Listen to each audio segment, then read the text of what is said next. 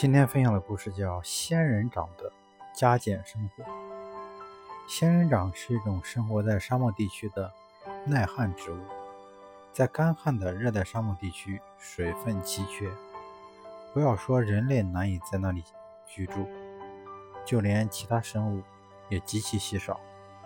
可是耗水极省的仙人掌，却被赋予得天独厚的抗旱能力，能够战胜那里的骄阳。和热风，把热带沙漠风光点缀得更加壮观美丽。有人曾做过一个实验，把一颗三十三十七点五公斤的仙人球放在室内，一直不浇水。过了六年，那颗仙人球仍然活着，而且还有二十六点五公斤。也就是说，经过六年时间，它只消耗了十一公斤的水。也有人，也曾有人发现。在一棵博物馆里活了八年的仙人掌，平均每年因生长而消耗掉的水分，仅占其总储水量的百分之七。仙人掌是怎样节约用水、抵抗干旱的呢？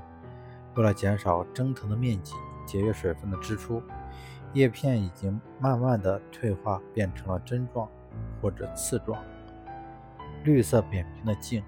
也披上了一件非常紧密的外衣，角质层里面还分布着几层坚硬的厚壁组织，这样就有效的防止了水分的蒸发。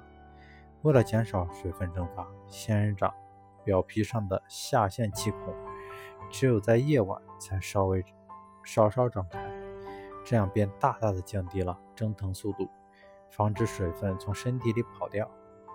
仙人掌的茎。厚长得厚厚的，变成肉质多浆，简直成了一个大水库。如果遇到一次阵水，如果一如果遇到一次阵雨，那又深又广的根系就拼命吸收，同时同时竟把输送来的大量水分存储起来，以供常年干旱的需要。墨西哥有一种巨柱仙人掌。